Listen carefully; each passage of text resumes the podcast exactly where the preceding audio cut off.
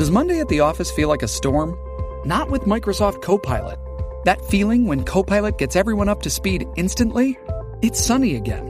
When Copilot simplifies complex data so your teams can act, that sun's shining on a beach. And when Copilot uncovers hidden insights, you're on that beach with your people and you find buried treasure. That's Microsoft Copilot. Learn more at Microsoft.com slash AI for all.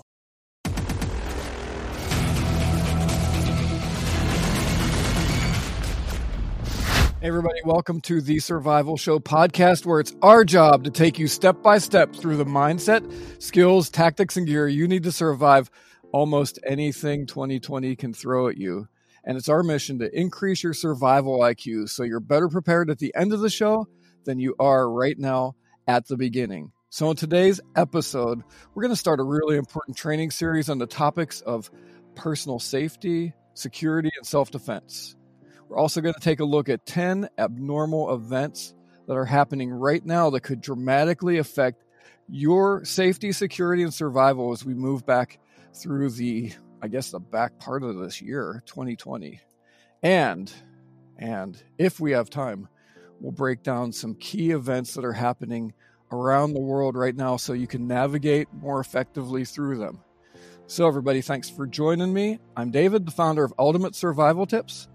And I'm here today with the author of many, many survival books. He's a man that wears many hats. He's my friend, and he's the director of Nature Reliance School, Craig Caudill. And I'm glad I'm glad you're here.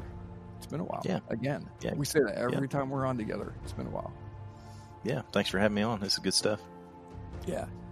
And I want to introduce to you guys somebody who was on our last podcast, but he is one of the newest additions to the Ultimate Survival Tips and Survival Show podcast team. The man who can pack tiny survival guides faster than anybody else in the world. The man I call the professor, and you will soon learn why. Mr. Gabriel Petrovsky in the studio with me today. Hey, how's it going? I'm doing good. And you can pack those guides. Well, you pack a few. They sell good, that's for sure. I think I did 1800 last week and probably a lot more this week and next week and the week after. The website and Amazon are keeping you busy, my friend. Job security, right? True story. Craig, what have you been up to? Training, man. Lots and lots of training. It's that time of year where we get started. We got uh, we've got trainings every week, but until Christmas. So almost every weekend we've got somebody coming in, or we're going somewhere. So we've been in the field quite a bit. Uh, finished a couple of big projects that we're been working on for quite some time. Um, been talking to a publisher out of London, England, to write another book. Look like that's going to happen. So yeah, we got all kinds of cool stuff going on. Good to hear the Tiny Survival Guide's still rocking too. That's awesome. Still rocking, man. It is not slowing down. I mean, crazy, crazy days we live in. I can almost plot. I, I don't even have to watch the news anymore. All I got to do is check out what Tiny Survival Guide sales are doing over at our website and over on Amazon, and I can tell if something happened in, in the world. And it's like every day, man. This is this is like the ultimate uh, reality TV show that we're living in. And you want a funny? know, You want a real funny story about Yeah, what's been going always, on? It's always. just okay. So I had a video that I did six or seven years ago. It's actually not so good of a video. Uh, it was before my wife was doing the videography. It was before she was doing the editing. She's really good at it, and I was by myself, set up a you know a headshot, and then just did this video. It's it's really not that good. Anyway, so it's the only video that I've had that's went really, really viral, successful, about a one and a half million views or something like that. And I had it up. My wife created a fantastic thumbnail for it that uh, creates a lot of attention. Then the then the NASCAR knot news happened. Bubba Wallace and his what he was saying happened at his garage for, in the NASCAR garage and what have you. And Google picked up my knot video and put it on whatever Google puts it on. And I'm I think I'm around 3.5, 3.7 million views or something like that now. Picked up about 10 grand of money in about two weeks on that one video. Whoa. So for So me, is that just, is that just from ads that, that have been running on it? I mean, I know how it works over there, but it's just the five or ten cents when people, you know, watch the ad. yeah. So Greggy got a new truck. Did you really? Yeah, man. I usually drive trucks that are about three or five thousand dollars total, you know. Right, and I just right. when one of them dies, I buy another one, and that's just the way I always do things. Well, Craigie got a little bit more than a five thousand dollar truck this time. nice, dude. Yeah, pretty pleased. In fact, you let me borrow your last truck, I think. So Did I for what? when I was Oh, when you broke down here? yeah, we broke down there. Yeah, yeah. No, true story. I broke down in Craig's hometown when I was. What a place to break down. You know it? I know, I know. Right across the street from the Hampton. So you came and Yeah. saved us. We went over to the Hampton. We checked in and we hung out for the next day. That was pretty cool. Went to Call the that Red River Providence, Gorge. right? Yeah, that's good stuff. All right, Craig. We've got a lot of important stuff to share with folks today. Anything else before we get into this? I think we need to take care of our sponsors, don't we? Yeah, we do. We've already, right. we've already chatted about the Tiny Survival Guide, which is always fantastic for what it is that we're doing here at the Survival Show podcast. MSK One Knife. What's the latest on the MSK One, man? MSK1 knife. Uh, yeah, yeah. We're going to be shipping the primitives in a little bit less than a month, and then we're going to start shipping the MSK One Elite and Elite Warriors. I I believe uh, September end of September. So we're getting really really close. Orders are coming in, and we're gonna we're gonna hit stride, man, right before Christmas. So pretty excited about that. People are real happy. Yeah, and I wanted to bring up Outdoor Core. Outdoor Core has Oh, been yeah. really good to Nature Reliance School and everything that I do. Uh, we we've got a new course up called Vital Survival, which is basically an amalgamation of everything that I do. Really, uh, what I noticed was that a lot of people read our books, a lot of people come to our classes, a lot of people listen to us on the podcast, obviously, and they wanted a summation of things, a quick and dirty version of it. So I put together a course uh, I actually wrote another book. I don't know if you call it a book or a booklet, but I wrote a uh, another booklet for the Vital Survival course, which is top ten list for the things that I see as being vital to survival. Uh, basically, what I wanted to do was answer two questions, and I asked everybody these two questions: Can you respond positively to an accident or an emergency? And if you had to spend the night outside, can you do so and stay alive and do so comfortably? So those two questions I wanted to help people answer positively, and I built a course. I've got ten lessons on everything ranging from communication skills, uh, self-defense skills, security, which we're going to be talking a whole lot about today, uh, and all the basics of shelter, water, food, uh, critical decision making, and all the things that go along with it. Courses, videos, booklets to download, all kinds of cool stuff, and that's on Outdoor Nice. Core. I think we're are we going to put a uh, link for that down below? Hopefully, Yeah, we'll put a we'll put a link in the description for the video and for the podcast so people can click, get right over there.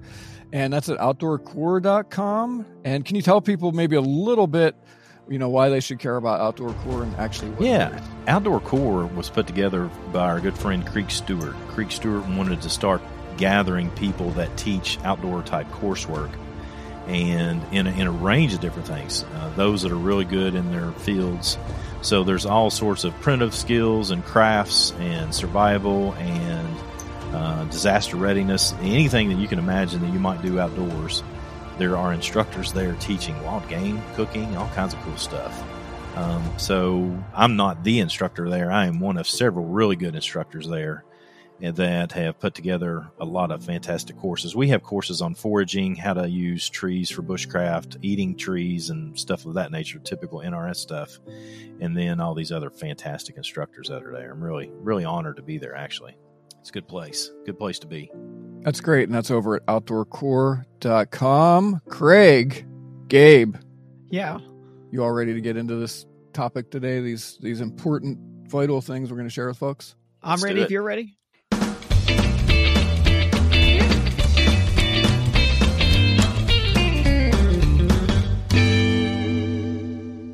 All right, everybody. So, to get us started and set the stage for why we all need to have a safety, security, and self defense mindset and plan, let's talk about some of the. We sort of kind of got into this in our last podcast with with Bob Gabe, and I, I think we really need to revisit some of these current events and these anomalies or abnormalities of 2020 that have really disrupted all of our lives in one way or another and how they could affect our survival if we're not ready to provide for our own safety and security. Does that sound good to you guys? Let's do it. Sign me up. Okay, so I put together kind of an outline list of of some of the many things, and I think there may actually be more than 10 anomalies or 10 abnormalities to our, our daily lives that have happened in man since March here. And I'm just going to let you guys maybe pick through a couple of these. We can discuss them.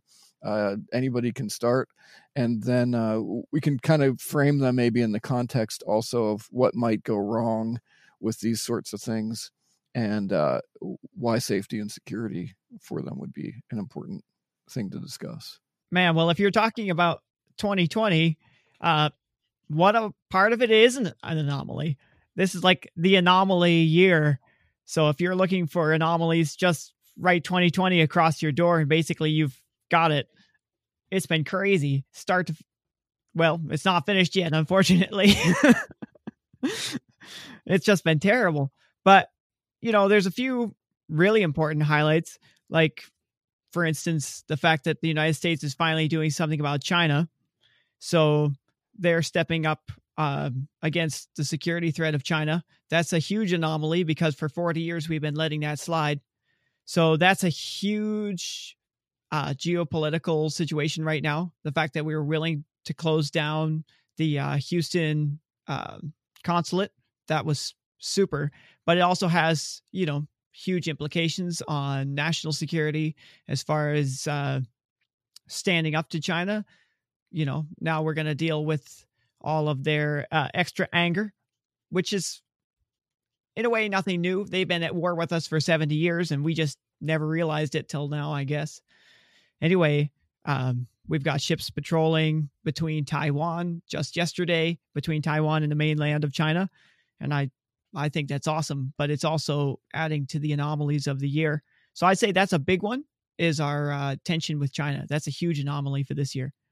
And that's really something that not that many people were focused on because it doesn't feel like it's here right now. I guess the one thing I'm looking at the uh, Epoch Times here, and uh, just on the the cover it says TikTok is spyware for Chinese regime, and then I I've seen that Microsoft popular Chinese video app has until September 15th to reach a deal with Microsoft or be banned from the US. I know that seems to be like the big headline as far as what's going on in China, at least in the US right now, or at least some people some people in, in some places are talking about, about that. But Microsoft, I've also heard some folks say that Microsoft has some ties to China too. Yeah, well, there's a lot of big companies that have ties with China. They feel like they can make money off of 1.4 billion people and consequently they're willing to set their morals aside. So google's helping build firewalls for china that censor content and uh, microsoft you know to a certain extent works with china and other major companies and uh, it's make you know making terrible moral choices uh, these companies are making terrible moral choices uh, so the fact that the United States is willing to take on TikTok is really good. And it's a good precedent that will make mm-hmm. Google and Microsoft and these kind of companies say, you know, how much am I willing to compromise morals with China because the United States might shut down my business next? And that's really good. Uh, TikTok is getting way more information from people than they think they are. Uh, all of the major work that China has done to perfected surveillance on its own people. It is uh, now doing in the United States heavily, uh, and that's done through TikTok, but it's also done through other apps as well and other other means as well. You know, China's just launching their new uh, Beidou GPS replacement, except that it's a spy network as well. So that's collecting mm-hmm. data from people all over the world. So China's been very, very busy on the espionage side and collecting data from us. So I'm pretty proud of the administration for taking a hard line on it. Yeah, the uh, right now some of these things that's been going on with China are becoming headline news, which is good to make it more accessible to the general public because most of the general public are not tied into particularly federal law enforcement or military contacts, and those that are um, have been recognizing the cyber attacks from the Chinese government for quite some time now. Uh, I think it's valuable that the general populace of the United States is now becoming aware of it. And something like TikTok, I think, is a good opportunity for people that don't have those types of contacts to find out wow, China's really in our business right now. And they have been for quite some time. I, there was mm-hmm. a podcast I did.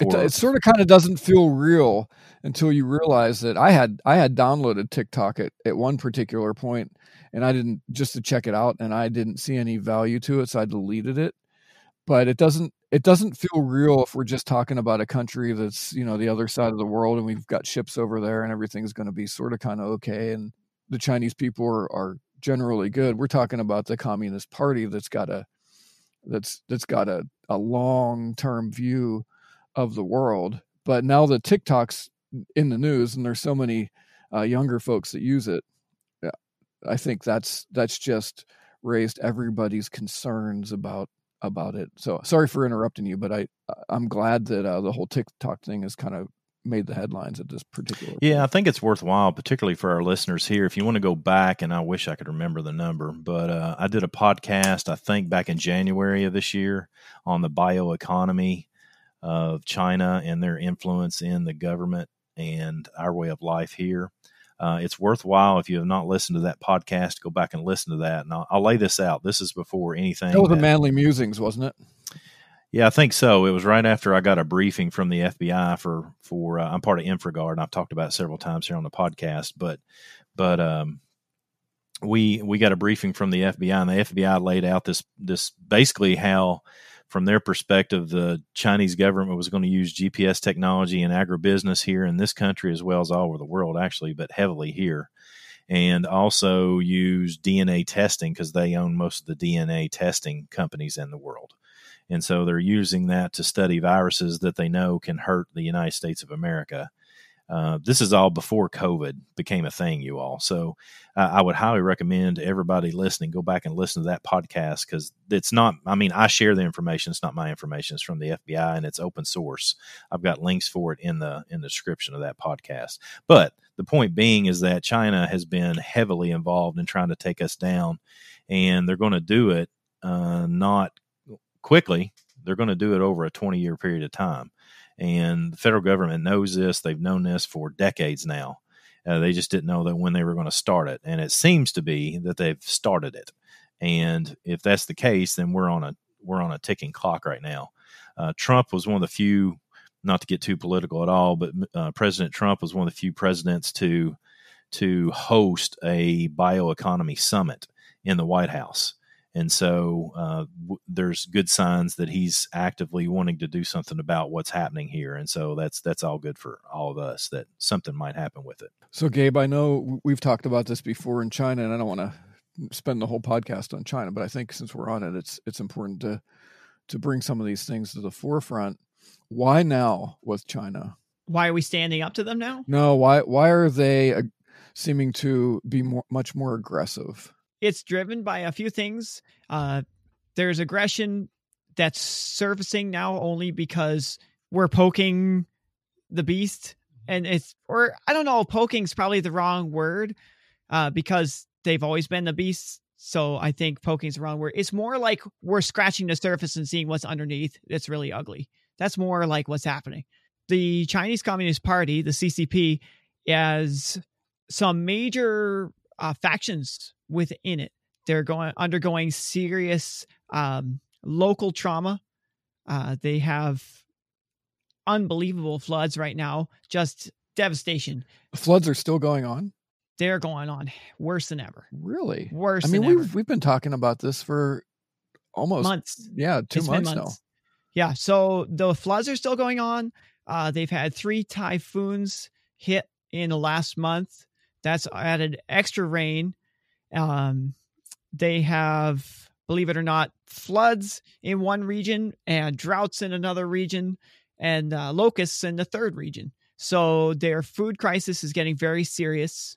Uh, for instance, they just rolled out new rules in China where is the one plate less rule, which means if you go to a restaurant with four people, you order three plates. So they are really trying to crack down on uh, food because they are under a serious um, strain. But their economy is also crumbling too. You know, they have been going backwards now while falsifying their numbers to the rest of the world. They have been going backwards as more and more factories have left. Just in the last couple of years, you know, hundreds of factories have left China, and the ones that remain can't afford to restructure their infrastructure into more high quality machines, high tech machines. So companies are going out of business in China. So that puts an economic strain on China. So there's all these problems happening within China from the crackdowns that they have been doing against their own people for 70 years, you know, millions of people who have died as a result of their uh, totalitarian regime. Then they've got the political pressure from the outside world, and they've got the economic pressure inside the country, and then the droughts. And basically, China's trying to pick fights with anybody outside of China to get the people of China's focus off of the country and their problems and on the enemy, you know, the United States or what's going on in India or Taiwan, anywhere that they can say that's our common enemy and draw all the attention on them and off of the corruption of the CCP itself. And uh, it's not working real well, but it has been what they've been driving at for the last six months, especially since uh, COVID hit. Craig, anything else to add there? Or you want to uh, keep going on down this list? Yeah, we can. Um, I think we've hit China pretty hard here, so that's pretty good coverage. I think another big threat that we need to, I mean, you know, anybody that does anything in my line of work is always talking about what we refer to as 525 threats. You know, the, anything within that five yard radius of you at all times. And then that's the first thing you're always aware of. And then the 25 yard radius of you. And I think two things happening from China, and then we'll move on. One five threat is the TikTok because you're carrying around in your pocket. That's a threat to us. And then I think China as a as an enemy across the world is you know way beyond that 25. But another one that's right on that 10 yard range is what's happening with the current police departments and this idea of defunding the police in these large cities. Some sometimes in these smaller cities too uh, I think it's something that's worthy of addressing. If you guys want to throw your thoughts in there, I'll add to them. Or it's crazy for one, the idea of getting rid of your shield, your national shield, is unbelievable. I mean, all of the common people. I mean, we rely on the police way more than we know for daily safety, and the idea of defunding them is unbelievable. It's just unthinkable. Yeah, I would agree 100%, Gabe. I think it's one of these things that's happening um, from from my perspective. I, uh, I've in a little hometown of Kentucky, little small towns here in Kentucky.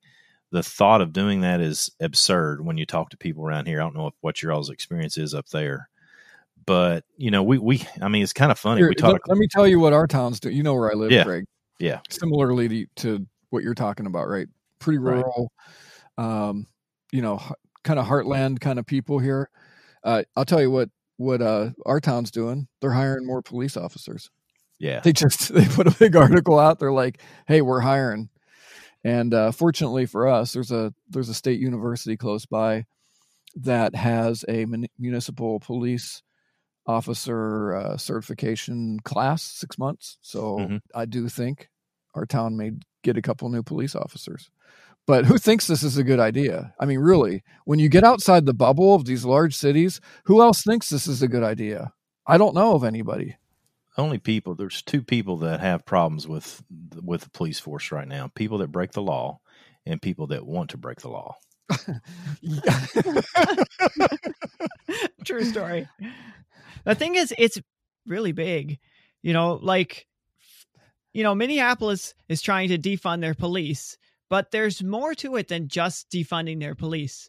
If you remove the police, then something has to be brought in, you know, to fill that gap. Well, guess what Minneapolis has? It has a huge Muslim population, and the Muslim population is already talking about establishing a Sharia law police to fill that gap. You know, and guess who their local representative is? Ilhan Omar, who, of course, wants Sharia police. And man, if these little white girls who are out in these protests if they had any idea when they fight to defund the police, they have no idea what it's like to live under Sharia law as a young girl. They have no idea what that means. I mean, you want an oppressive police rule? Sharia law is it, man. So you defund the police, and these little white girls who are out there with their picket signs, they will be in serious trouble if they get what they're asking for. I think it goes back. We've talked about a few times on this podcast. One of, one of the things we've talked about is, as far as our faith is concerned, is, and I'm not speaking for you two. I'm just speaking for myself, or at least my faith is that it requires us to be, um, it, requires to be humble and not talk about, not to boast. I guess is a good way of saying it.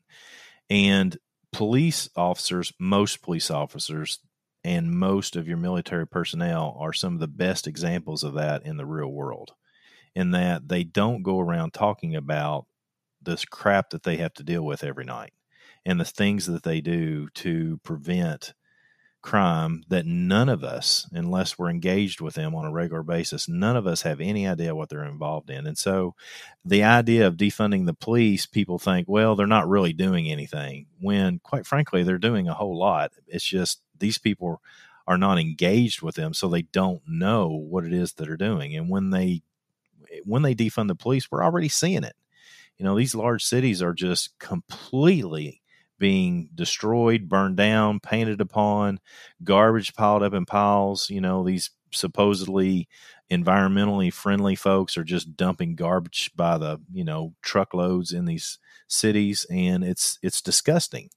And they because because they they think the police have been the thing that have kept them from being able to be positive uh, productive members of society. And quite frankly it's their laziness that has kept them from being able to be productive members of society. And the police had nothing to do with it. And so um, they they go at the police when really they're not. But you know it's their handlers more than anything. The handlers want the the police officers defunded and, and and I think that that is where we get into when I get in these discussions with my with my liberal minded friends and because I, I, find myself right in the middle more often than anything but but as far as political things are concerned because that's where everybody is. Uh, my liberal minded friends can't separate black lives matter for example or um, ideology from the organization and i think it's worthwhile to consider that there's two there's two things happening there. There's obviously something like Black Lives Matter. Yes, Black Lives Matter. That's, that's obvious. Black lives do matter. But the organization itself that are the handlers for some of these organizations that are destroying these cities are the problem. Is that is that jive with you all? Does that make sense? Yeah, that totally yeah, makes sense. So it's just like back the blue, uh, all lives matter, all of that in my mind is it's synonymous. Of course, Black Lives Matter. Of course, all lives matter. We're all created in the image and likeness of God. Uh, blue lives matter. I and but that's that's not what a lot of these folks I'm learning are thinking. They're thinking that you're saying that Black lives don't matter, and meanwhile, we've got this organization that bears that name that is uh, gathering all sorts of money uh, is being thrown at them from corporations and people on social media and and stars to you know fund this mu- movement. And, and Craig, you know a bit more about Black Lives Matter, don't you? The organization. Now we're talking about the organization, right? I do. Um, some, I mean, and, and, I'll leave with what I've said up there. Um, I don't know how much I, else I can say. I'll leave it at that. But I, w- I would like to create a, a, a, visual for everybody on this, and and this is where I think we all need to understand is, and you guys, if you disagree with me, please just disagree with me and tell me. Most people look at, let's say politics. Let's use politics, and we've got a straight line there, and on the left side of that straight line, over here, far to the left, are the far left, and over to the far right, we have the far right, and then we have the rest of us somewhere in the middle. I don't see it that way. Here's how I see it it's a circle, you all. And let's imagine it's a circle like a clock. And up at 12 o'clock, just left of 12 o'clock are all the left, and just right of 12 o'clock are the right. They're all bunched up there together, causing problems for everybody else on that circle. It's not that we have to go either way. We're already in the middle. We all, I mean, Black lives matter, white lives matter, brown lives matter. Police important. Police are important. Um, police brutality is a problem. We all agree with these things. That's us that are on just on the outer portions of the right of the clock face and on the outer portions of the left. We're all there together, and we're allowing these people that are basically bunched up there, causing discord and division, to fuel our national discussion. And that's, I'm sick of it. I'll be frank with you. I'm sick of of anybody on either side of that causing problems for us. Agree. So, Craig, I want to just I, w- I just want to key in on what you said a little bit earlier. There are two groups of people that think that defunding the police is a good idea, and those are criminals and those that want to be criminals. I, have got to ask you. I, I I need to hear what you have to say. What about the media? And it's a broad term, but what about those uh, that are in the media that seem to be uh, favoring these riots or protests or you want that Craig Caudill moment of the podcast, don't you? I do. They're idiots. they're absolute total blooming idiots and i'm sick of them too. And it's not any particular generational thing. There's always been people in different generations that have have tried to slide in and not have to work like everybody else you know the greatest generation perhaps not. Everybody had to work back then to a degree. But now it seems kosher. It seems uh, cool to be able to get by and not have to do anything and live off the government and everything's free and socialism's fantastic and all these utopian ideas that are not ideas that we know from history have ever worked anywhere. And one of the things that seems to be happening, I'm not talking about my, again, my liberal friends. I have liberal friends that write me almost every day and try to convince me of something. And sometimes they actually do because they've got really well positioned thoughts on some of the things that they have to talk about. And I love them for it. But we're not talking about those people. We're not talking about people that have reasoned discussion. We're talking about people that want to get something for free and don't have to work for it. And so, one way to do that is to defund the police. And in the midst of a, a socialist, mm, what what could be a possible let's say that it could happen utopia right? And these people are not going to get what they want. It never works out that way. And we're seeing that already. I mean we're seeing the violence that's happening in these cities. Um, there's a lot more that's going on that never makes it to the headlines of the media. And why the media does not want to show that other than it sells commercials you know, I've said it about survival TV for years now too. You know, these guys that do stupid stuff on survival TV, like going around, running around the show without any shoes on, and I and I'm a big, I respect Cody Lundin for what he's capable of doing, but that's that's that's uh, water cooler banter right there. They do stuff like that on TV so people talk about it and they'll sell commercials. That's what the media is doing. They're just trying to keep keep viable and make money. I mean, it, it is. It's about money. Keeping the reality show of 2020 going.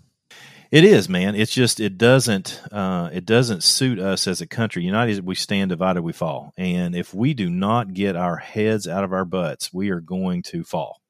We are so close to falling. We've been like this for too long now, and if we don't do something about it, then there's not going to be a United States of America. It's going to be the divided states of America. And there's some people that are quiet and humble that that are just sitting on the sidelines right now being quiet that when they wake up when it's time for them to wake up and take charge those that are trying to destroy this country are not going to like it. I mean what i'm saying is that it seems like there's some entities within our within our country right now that are hell bent on taking us down and destroying us maybe even starting a whatever a, a political war a race war or whatever you want to call it. And there's just a sleeping giant there that when it gets woke up it's going to put its foot down. And when it puts its foot down, things are going to stop. And it's going to mean death and destruction for a lot of people. And nobody, nobody wants that. Nobody wants that to happen.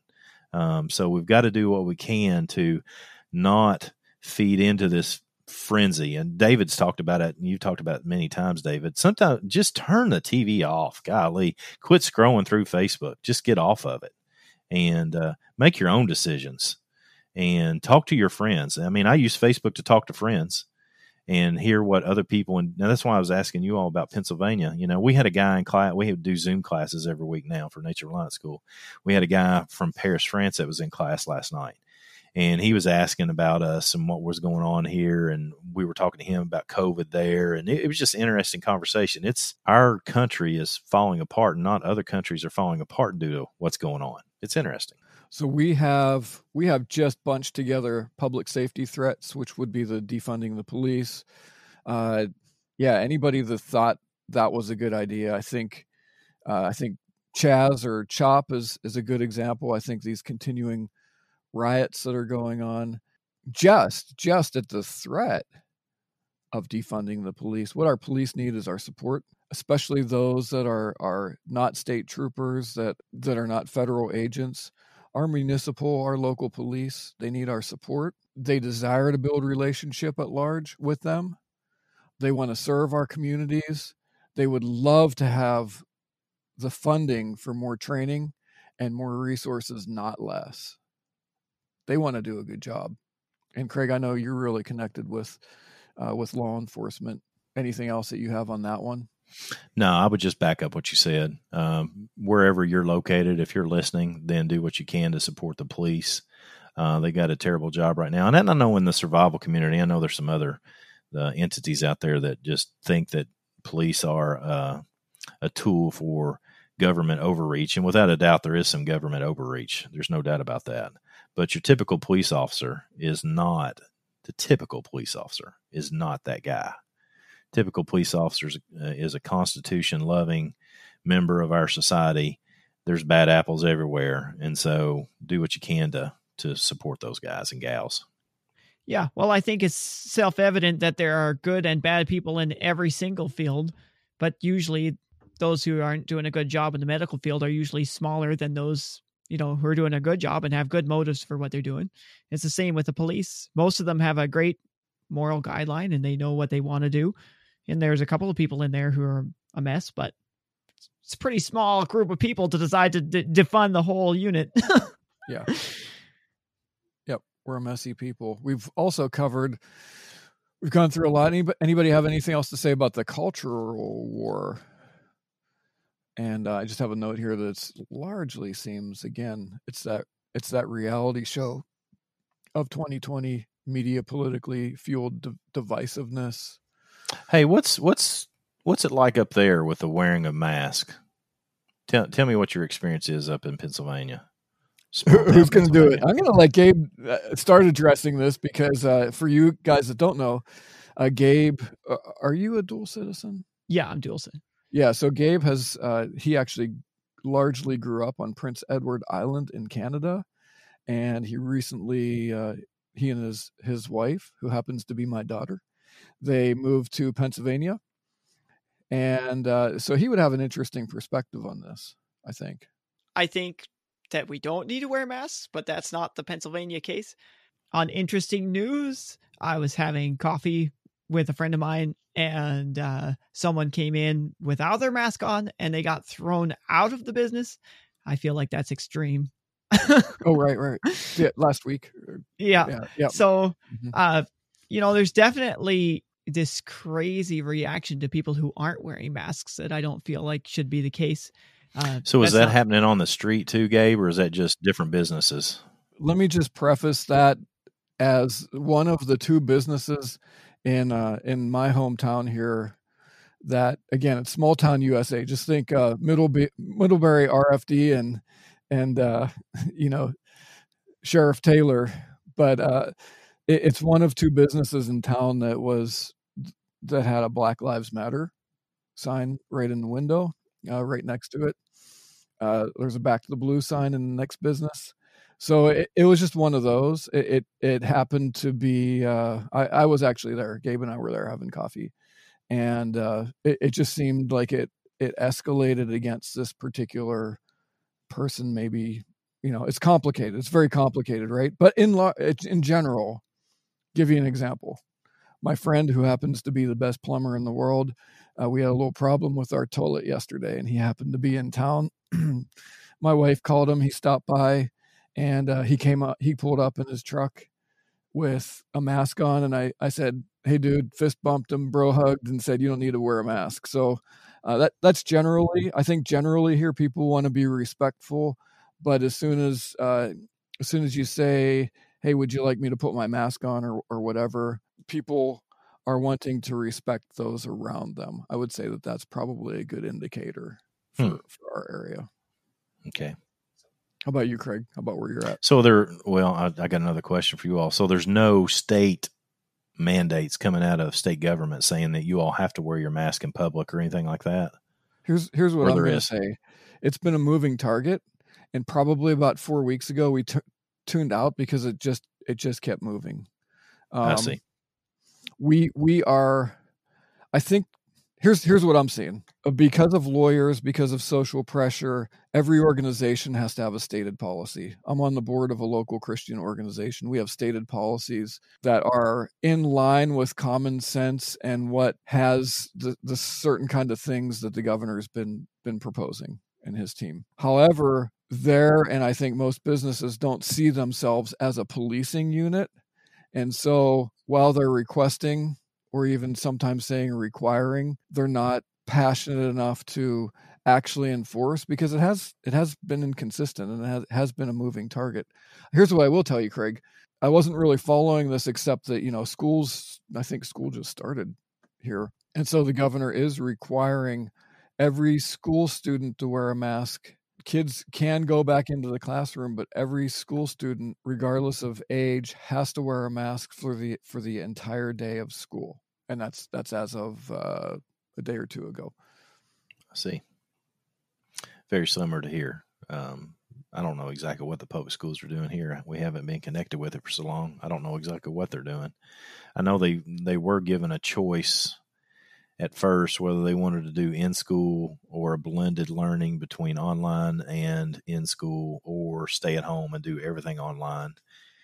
And then they remove that so all kids aren't going to school for the first nine weeks here. They're still doing it online, which right when it gets to cold season again, they'll probably do it again. I, I know somebody fairly significant in state government here that said he thought it would be like this for another year here in Kentucky, which ain't going to happen because it's it's the same thing here, man. It's a I like how you said that. That's a moving target. It's uh for me from a statistical standpoint because I'm a statistical nerd and I talk about that all the time here. It just doesn't make any sense. Some of the things they're asking us to do. Yes, statistics, and and you know I think it's I think we're all pretty aware of the statistical data at this point. So it's it's pretty hard to go counter that uh, with with the mandates and and uh, requirements and requests. All right, let's take a look down through the rest of this list. I think we've we've broadly covered some of these, but I'm gonna I'm gonna mention each one of these and pause. And if you guys have anything else to say about them, as far as these ten or eleven or twelve anomalies, uh, on the list. Public safety threats, I think we've covered that pretty good. The cultural war, um, media politically fueled divisiveness, threats of anarchy, riots, protests, uh, constitutional threats, Marxism, socialism, communism. Can I just hit something there on the uh, communism and socialism? Uh, and I don't want to get political because I don't want to, but I feel like it's worth just sharing for everybody who's listening because it's it's interesting and it should guide your conversations with people and your and your discussions with people. Uh, you know, the Black Lives Matter movement is huge, and the leaders of the BLM, and I'm not talking about the crowd on the street. I'm talking about the leaders. You know, they are Marxists and they are in that camp of communists and that kind of uh, radical uh, socialists. And it's it's worth knowing and i don't want to just say i don't i don't want to get too political but it's worth knowing if you go to the black lives matter home website and you click donate on it every donation goes straight to ActBlue. And if you don't know what that means that means that every bit of money that's going to them is going to the dnc and I think if you have political leanings toward the Democratic Party, I think you should know that the Democrats have not been calling out the BLM and they've not been trying to stop the riots. And all the money that goes to the BLM goes back to the DNC.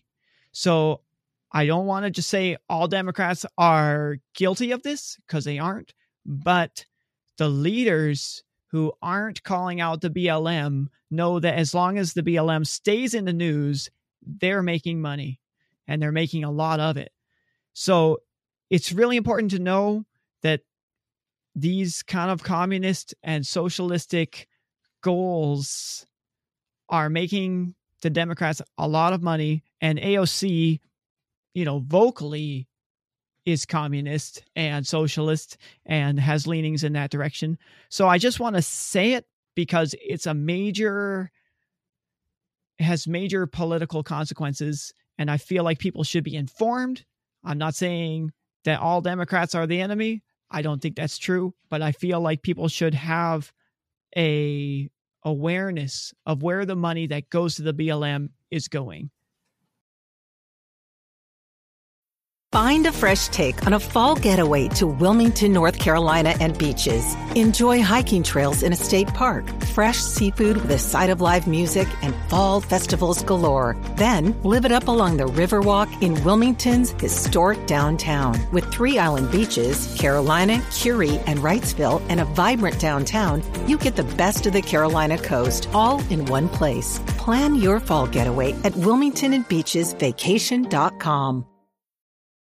This episode is brought to you by Paramount Plus.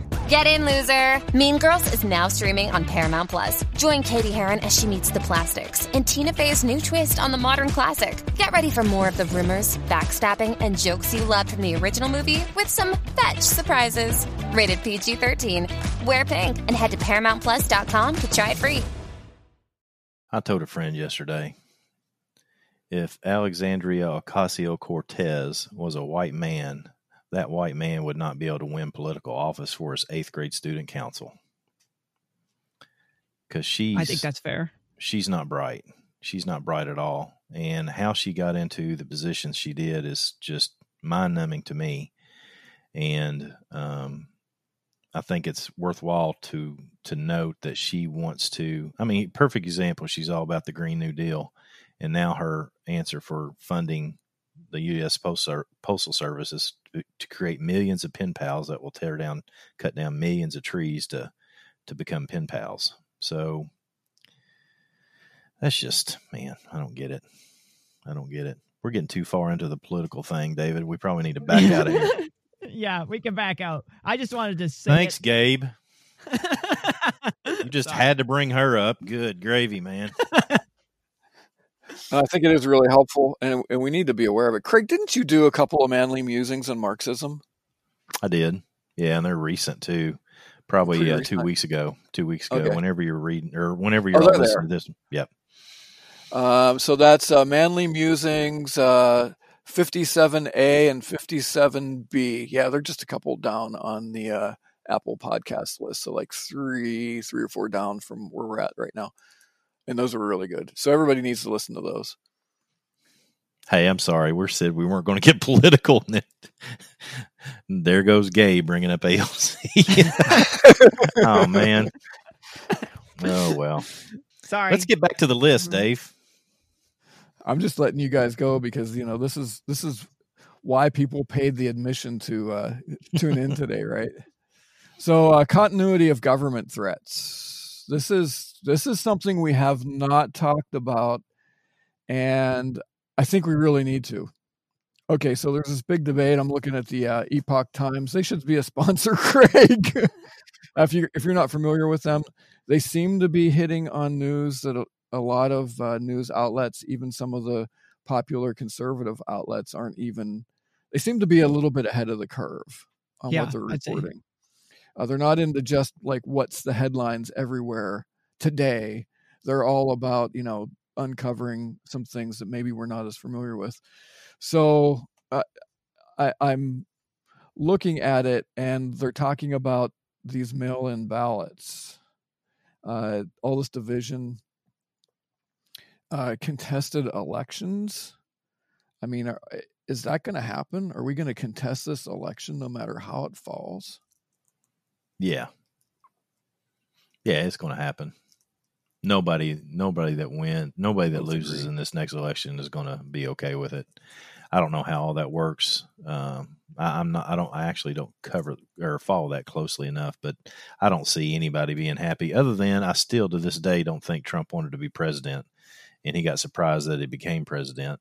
Uh, so he might want to get out of there. I don't really know, but uh, it's obvious with all the methods that are being taken up right now to try to beat President Trump out of office that that side of things is not going to be happy. And i can't imagine well i mean i can't imagine the other side being happy with with uh, mr biden. I don't think he's a qualified candidate. I don't actually i don't think either one of them are the best of people to be our president but but uh, i don't think i don't think either side's going to be happy. So i can see them contesting it yeah and i think i i have a little bit more to say but as we go down through this list gabe you got anything on that continuity of, of government I mean, up until this point, even though we've had divisive times, I mean, we we made it through a civil war, we still we still got back to a continuity of government. You're you're the professor, you're the historian. Impress us with your wisdom and the depths of your knowledge of history. Oh man, nothing like a build up just to let you fall. no, I think that the idea of doing mail in ballots is risky I think it's complicated to consider the idea of adding 340 million pieces of mail into our system in one month and to try to expect that to be efficient. That's if there was no corruption. And we know that there has been uh, tampering with ballots, including people getting arrested recently. So you know that that tampering can more easily happen doesn't mean it can only happen with mail-in ballots, but more easily happens with mail-in ballots. So that adds a uh, adds a sense of insecurity. I think that if you're going to be a voting government, then people need to feel like their votes are secure. And I don't feel secure about mail-in ballots on the 340 million scale. I just I don't trust that. I think that a limited number of ballots can be taken care of and handled and that would be, I mean, traditionally we have absentee ballots, right? And uh, we actually have that in the state of Pennsylvania, and it's it's quite a verified process, actually. Um, and Craig, back to statistical data, we do have some statistical uh, reference points too. I'm not sure that you can speak to this, or, or even I can speak to this directly, but there is there are some instances where uh, masses of mail, mail-in ballots have been found or or discarded or changed in the past. Yeah, I don't know. I really don't follow the statistics closely enough to be able to speak to that. It's just it it's fairly obvious that these things are happening. I mean, it, it, the the question it goes back to what we said earlier though, and that is this idea of the media, and I, we just don't get good information. You all, I mean, I just don't I just don't think the typical media production that's out there is giving us legit info. So who do you listen to? Mm-hmm. I mean, I saw a thing on who do you listen to, Craig? There we go. Who do we, who do you listen to? Take I talk to people. I mean, I and don't get me wrong. I, I I'm fortunate enough to be in a circle of people that you know. I have friends that work directly for the governor, if that makes sense. So, I mean, I have those kind of friends I can call here in the state of Kentucky and go, tell me what's going on. I don't understand what's actually happening.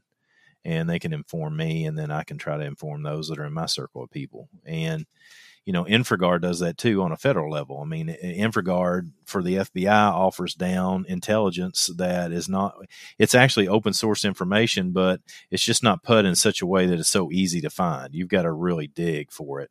But the FBI puts out briefings to us that are part of that, that are, that are, uh, just mind numbing. Uh, I mean, that's it's just mind numbing how many threats there are in this country right now. So that's where I, I, I, just I don't get my news from the news. I just don't anymore. I, I talk to people. I talk to my contacts. I, I do digs for intel, and uh, you know, that's that's where I get mine. To answer your if, question, if I could ask, if you were someone like me who want to dig out the InfraGard uh, briefings, where would I start hunting for that? Well, you have to be a member of InfraGard to get them, and that's part of the issue. You have to go through a background check, and that background check is really extensive. And so it's one of those things that if you have you have to have a reason to be on there too. That's one of the reasons I guess I'm here for Survival Show Podcast because I get all that information. It's not available to everybody. Not that it can't be, but you can look up InfraGard. I'm saying that purposely. I N F R A G A R D. InfraGard. Businesses and entities that want to go through the background check can do that, and then you have it just like I do. Anybody can. So uh, it's one of those things that I think it's invaluable to be able to find that type of intelligence and and know what it's like and know what kind of information is out there because the media is just it's just slanted on both sides and it's just again mind numbing. Yeah. What about the open source stuff? Where would we hunt for the open source? Just pick a topic and start digging. I mean, there's some you know most of you know intelligence operatives whether they're uh, law enforcement, military, or just purely governmental, uh, like CIA or something, a lot of information is is right there on, um, right there on social media. I mean, I, will give you an example talking about the riots. Okay, let's talk about the riots and the protests because a lot of my more liberal-minded friends were writing me saying that they're just protesting, that they're not actually rioting. Well, I use Snapchat to prove them wrong and here's how I use Snapchat. This is open source intel right here. You know, when because everybody films everything and throws it up on Snapchat because they're they're stupid. and so if you know that like for example, we were having all these issues here in Louisville, Kentucky, you can get on Snapchat, look at the menu, and you'll see where, you know, clusters of people are putting up video and you can go and watch their videos. Whether you know them or not you can just click on those videos and watch them and you can see what's happening there. And so people that want to tell me, well, they were just protesting, they weren't rioting because the news media were covering the protesters and they weren't covering the rioters, just get on Snapchat and look for yourself. It don't take but about half a second to realize they were burning that city to the ground down there. Yeah. And the news media just wasn't covering it. They were destroying it. And you can watch video after video after video of these people doing this. And it's it's just unconscionable that you know that, that it's there. I mean, that's a real simple thing, you know. It, but it's it's intel.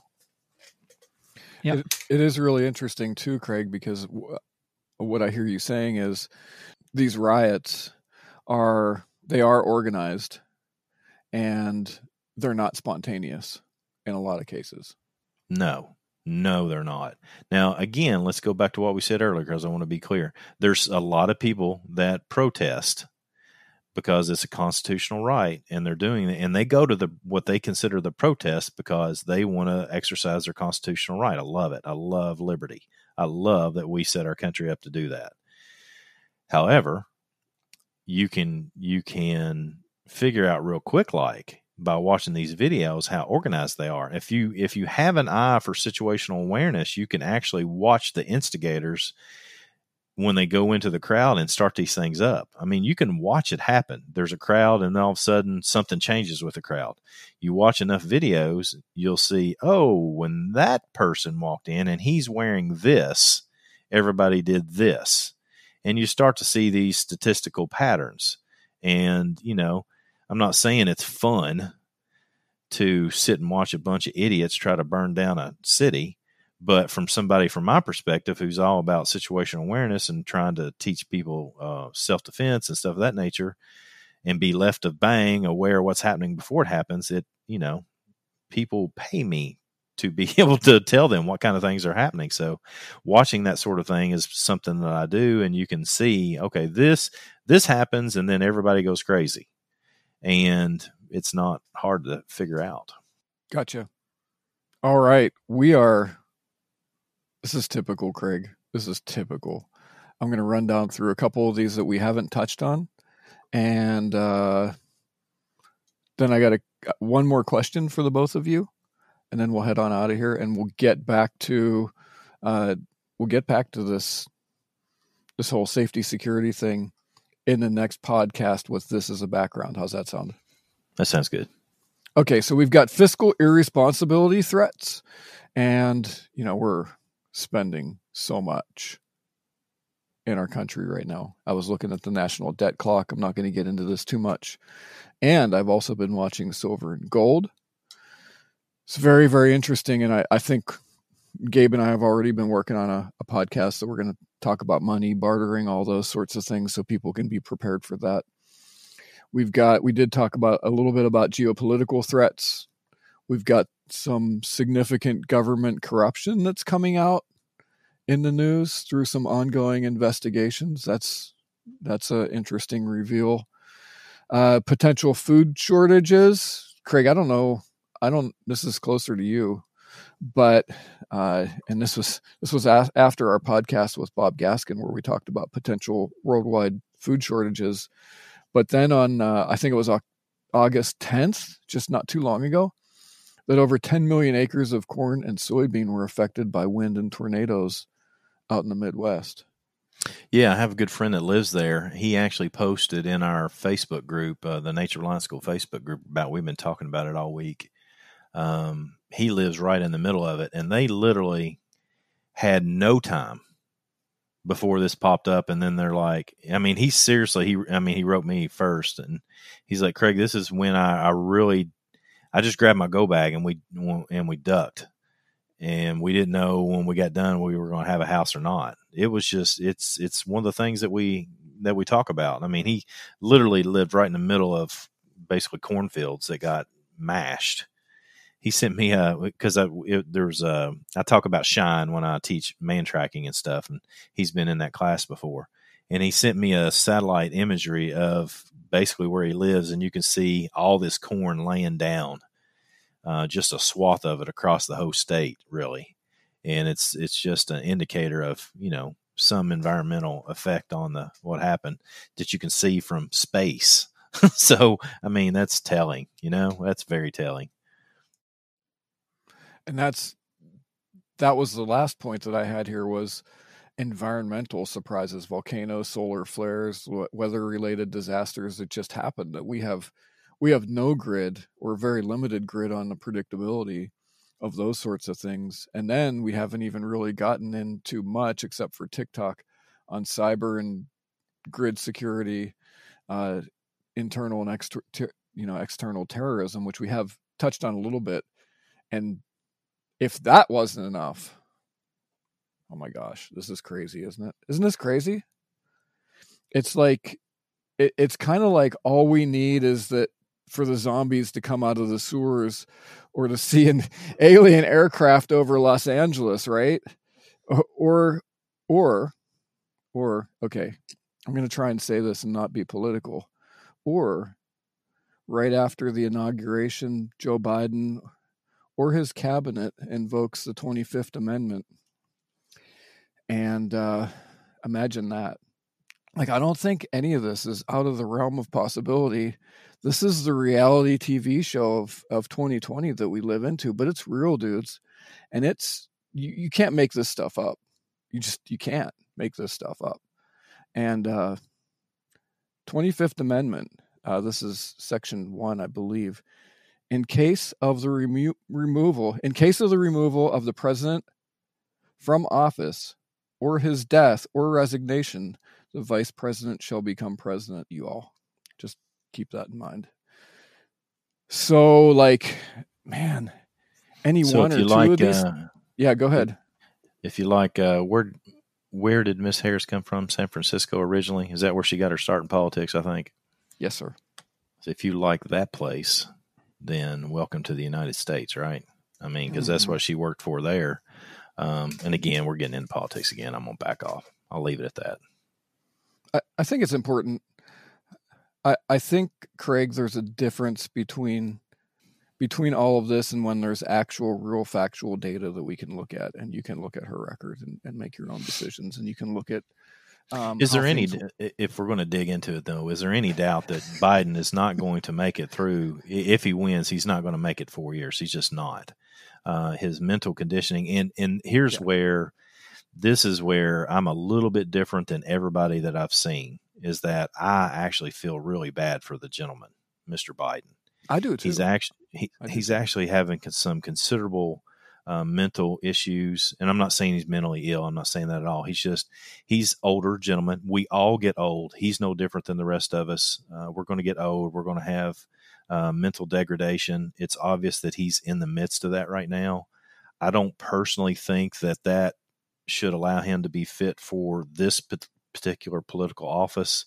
And so we've talked about these things every election. We always do. I mean, we talked about it when McCain was possibly going to get elected. And and uh, forgive me, I'm just going to say it. Sarah Palin's an idiot. She should never have been vice president either. But uh, and I, my family personally knew her. The, these kind of things that are picked up because of politics, which is what's happened here, have very serious repercussions for our country. And so Biden being in the position that he is with mental degradation, I think his choice of of uh, vice president, particularly when he's looking at six, five, six different candidates, and all of them are black females. You know, that's just that's racist to begin with, and I'm not a fan of racism, and evidently that party is. I'm just not a fan of that. So, um, I, I've got serious issues with with that particular party right now obviously i thought i actually was i didn't do enough research to figure out what the answer would be but let's just say that joe biden's elected the day after uh, the election results are final, you know, President Trump concedes, I don't know, can he step out of office or does he actually have to make it to the inauguration? I don't know the answer to that. Do you? I think he'd be too proud to give up his office before he got to enjoy it a little bit.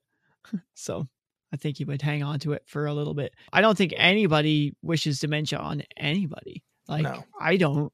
So no, not at all. I don't know why he's being pushed by the party to do this. Like he's just he's not doing well. No, and I feel bad for him and his family that they that that politics have put him in the position to do that. But with that said, I mean, I heard a commentator the other day, is more conservative commentator, saying that it'll be easier for a you know it'd be easier for a dead horse to win than Trump because Trump's already created so many enemies. People in the middle have it, it's just like the cops. People in the middle have see one thing that Trump's done out of a thousand have problems with it. Well, they won't vote for him, and and so Biden is a better choice for those people in the middle. And it's just unfortunate. It's you know, it's again, it's just unfortunate we got we've got who we've got to choose from. We we have a fantastic country and we've got some incredibly intelligent, bright, ethical people and it's it's sad that we have to have the choices that we have. So we've got all these things going on, and man, it, it, it just feels like we're sitting on a powder keg, and any one or two of these we've seen even with COVID nineteen how one thing spirals into the next, and there's supply shortages, and there's there's a panic driven disaster and all that, Craig, that we've talked about, you know, over the course of of the last couple of months, and you know, it, really, if if the fuse is lit man, we could be like back to 1857 Mad Max style. I, I don't want to leave. We, we got to wrap this, right? Because we're at an hour. I, I don't want to leave people hanging depressed. Uh, both you and Gabe are, are, two of the most positive, uh, rational people that I know. I am curious, and then I'll, I'll throw in my two cents after you you all are done. I am curious what you have to say to those those people that have lost their jobs, that have, have been kicked, that are are not sure what, what direction to go. They're they're concerned, they're fearful, and uh, what makes you all both get up in the morning and, and move forward with with being a, a helpful, useful, productive person? So, uh, several different things from my perspective, David. It's a good question. Thanks for asking it. One, those that have faith and need to to um, use the foundation of their faith to make their decisions. Uh, those that are students of history should look at history and realize, even with a terrible candidate and things that we don't like, we still live in one of the best times that you could have lived in history in the United States of America. Um, realistically. I mean, think about this terrible disaster we've had where we all had to go home and stay in our homes and eat at the house. Are you kidding me? Come on. I mean, can you think about, you know, the times in history, world history, and American history where people literally starving to death and people dying from diseases that they can't see the doctor. And people are aggravated now because they have to do a Zoom online with their doc and get their meds to sent to them that way. It's it's incredibly still good here for us. So I think the perspective of that is important. And then let's say, for example, it gets a lot worse and there is a civil war or something. Well, there's just some things that we need to be comfortable with in the afterlife. And we need to be okay with some things that are worth dying for. And everybody needs to be uh, thinking about those things. Let's say it gets to that point. We need to think about our afterlife and how that works for us and, and, um, get our affairs in order. I'll leave it at that. And then at the same time, I think we all need to, and I've been thinking about a manly musings on this subject. Where is the line drawn? Where is where is the line where the sleeping lion awakes? And people need to, a lot of really high speed, really intelligent people that I surround myself with. We talk about this all the time now. Where's the line? And I think everybody needs to be thinking about it because I think we're getting to that line where I'm not going to have I'm not going to have somebody come up and kick my neighbor in the head and knock him unconscious on the street. I'm not going to have me going through a street and have somebody pull my wife out by her hair and start to beat her to death. That ain't going to happen. And uh, I'm going to take control of that situation and I'm going to finish it with a lot of finality, a lot of finality to defend what I love and cherish. So people need to be thinking about these things. Uh, you know, I watched the news this gentleman who just wrecked his car and they took him and his wife out and he got kicked in the head, almost killed and couldn't see his wife, didn't know what was happening to her. And people that were wearing security as if that means anything were detaining him. That that's not going to happen. That's not going to happen in Winchester, Kentucky. It ain't going to happen. Those people are going to get hurt bad. So I would like to do everything that we can to prevent all of that from happening. And the way we do that is we wake up every day, we look at the beautiful things that we have and the wonderful things that we have, and we look at our friends that think differently than we do. And that's why I've mentioned them several times. I've got a lot of friends that are hardcore conservatives that I just don't jive with, and I've got some really hardcore liberals that are friends that I don't jive with, and I do everything I have I can to have conversations with them on a regular basis so that we can all, you know, again, united we stand, divided we fall, because we're we're close to falling, in my opinion. That's my story, and I'm sticking to it. Gabe, you're up. well, you hit on some things already that I think about for everybody who doesn't know me, which is virtually everyone. Anyway, uh, my life has been lived on the road for the last 14 years. Uh, I play music and I've been on the road more than six months of the year uh, every year since 2009, and I've been touring less than that prior to that. Playing music and being on the road is not what people think it is, and there's a lot of really long days and a lot of very uncomfortable nights where you end up sleeping in places that are not that pleasant. So, and a lot of lasagna. That's the good part. anyway, I I can't tell you how many nights, you know, I would lay down and I could be grousing and I could be upset and I could be discontent. And I stop and I'm like, Lord, thank you that I am in a, a dry room, a warm room, and I have a bed underneath me. And it just changed my whole perspective. You know, there's so many people alive right now who are hunted, you know, there's guerrilla groups in the region that just storm into the town at any time and, you know, kill villagers or drag them away or whatever, you know, and just laying down safe. Man, it's something to be really thankful for. So that's a major perspective for me.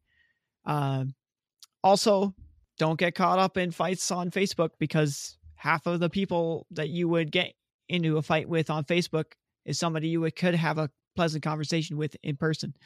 So if you think about getting up in the morning and try to do something kind for somebody else, you know, that that's a major driving force for good, you know, because it's right to do the right thing always.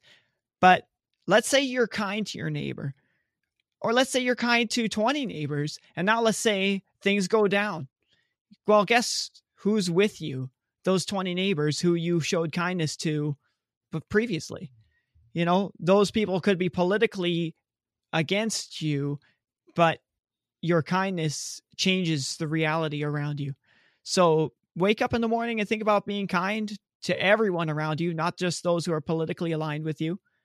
And then lastly, you know, I'm a Christian and and God is fundamentally what gives me peace and he gives me my moral compass of being kind to everybody regardless of their creed or their their bias or whatever. You know, that moral compass is so important and it's also for me it's my bedrock of peace. And uh like Craig was talking, you know, afterlife, you know, it's it's good to get that straightened out, get that figured out. Don't let that be a question mark in your life because when you're under duress, that question mark is going to cause you a lot of trouble. So find that out now. That's my advice. Of a verse from the good book, First Thessalonians 5:18 give thanks always for all things for this is the will of God in Christ Jesus for you. And so I'm going to I'm going to answer my portion of this by playing something from somebody who I respect a lot, Jocko Willink and uh, this is called Good.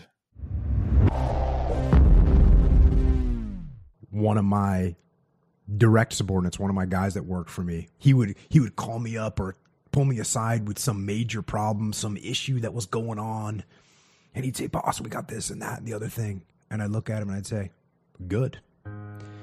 And finally, one day he was telling me about some issue that he was having, some problem, and he said, "I already know what you're going to say." I said, Well, what am I going to say? He said, You're going to say good.